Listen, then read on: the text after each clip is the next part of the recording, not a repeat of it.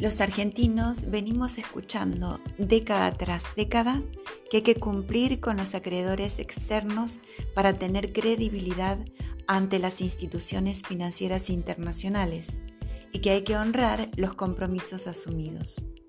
Sin embargo, jamás se habló de pagar la deuda interna, la postergación de calidad de vida de la población, cada vez más sumida en la indignidad por la inflación, la carga impositiva y los bajos salarios o, lo que es peor, el trabajo no formal, sin aportes, sin la posibilidad de tener una cobertura de salud, de previsión y más aún el desempleo, ese compromiso nunca se planteó honrar.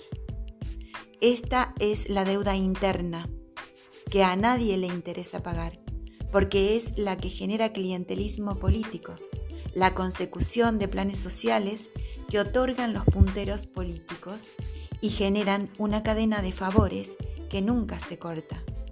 También la creciente e indignante pobreza de muchos y la repugnante riqueza de pocos.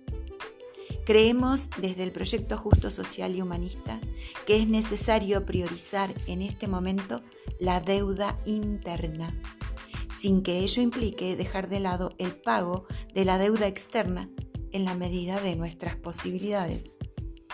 A medida que recuperemos soberanía, el control de nuestros recursos, el comercio exterior, podremos pagar la siempre postergada deuda interna y también la externa. Este es el compromiso que asumimos desde el proyecto justo, social y humanista. Honrar la deuda interna recuperando los recursos naturales y las riquezas propias de nuestro país y luego también cumplir con la deuda externa en la medida de nuestras posibilidades.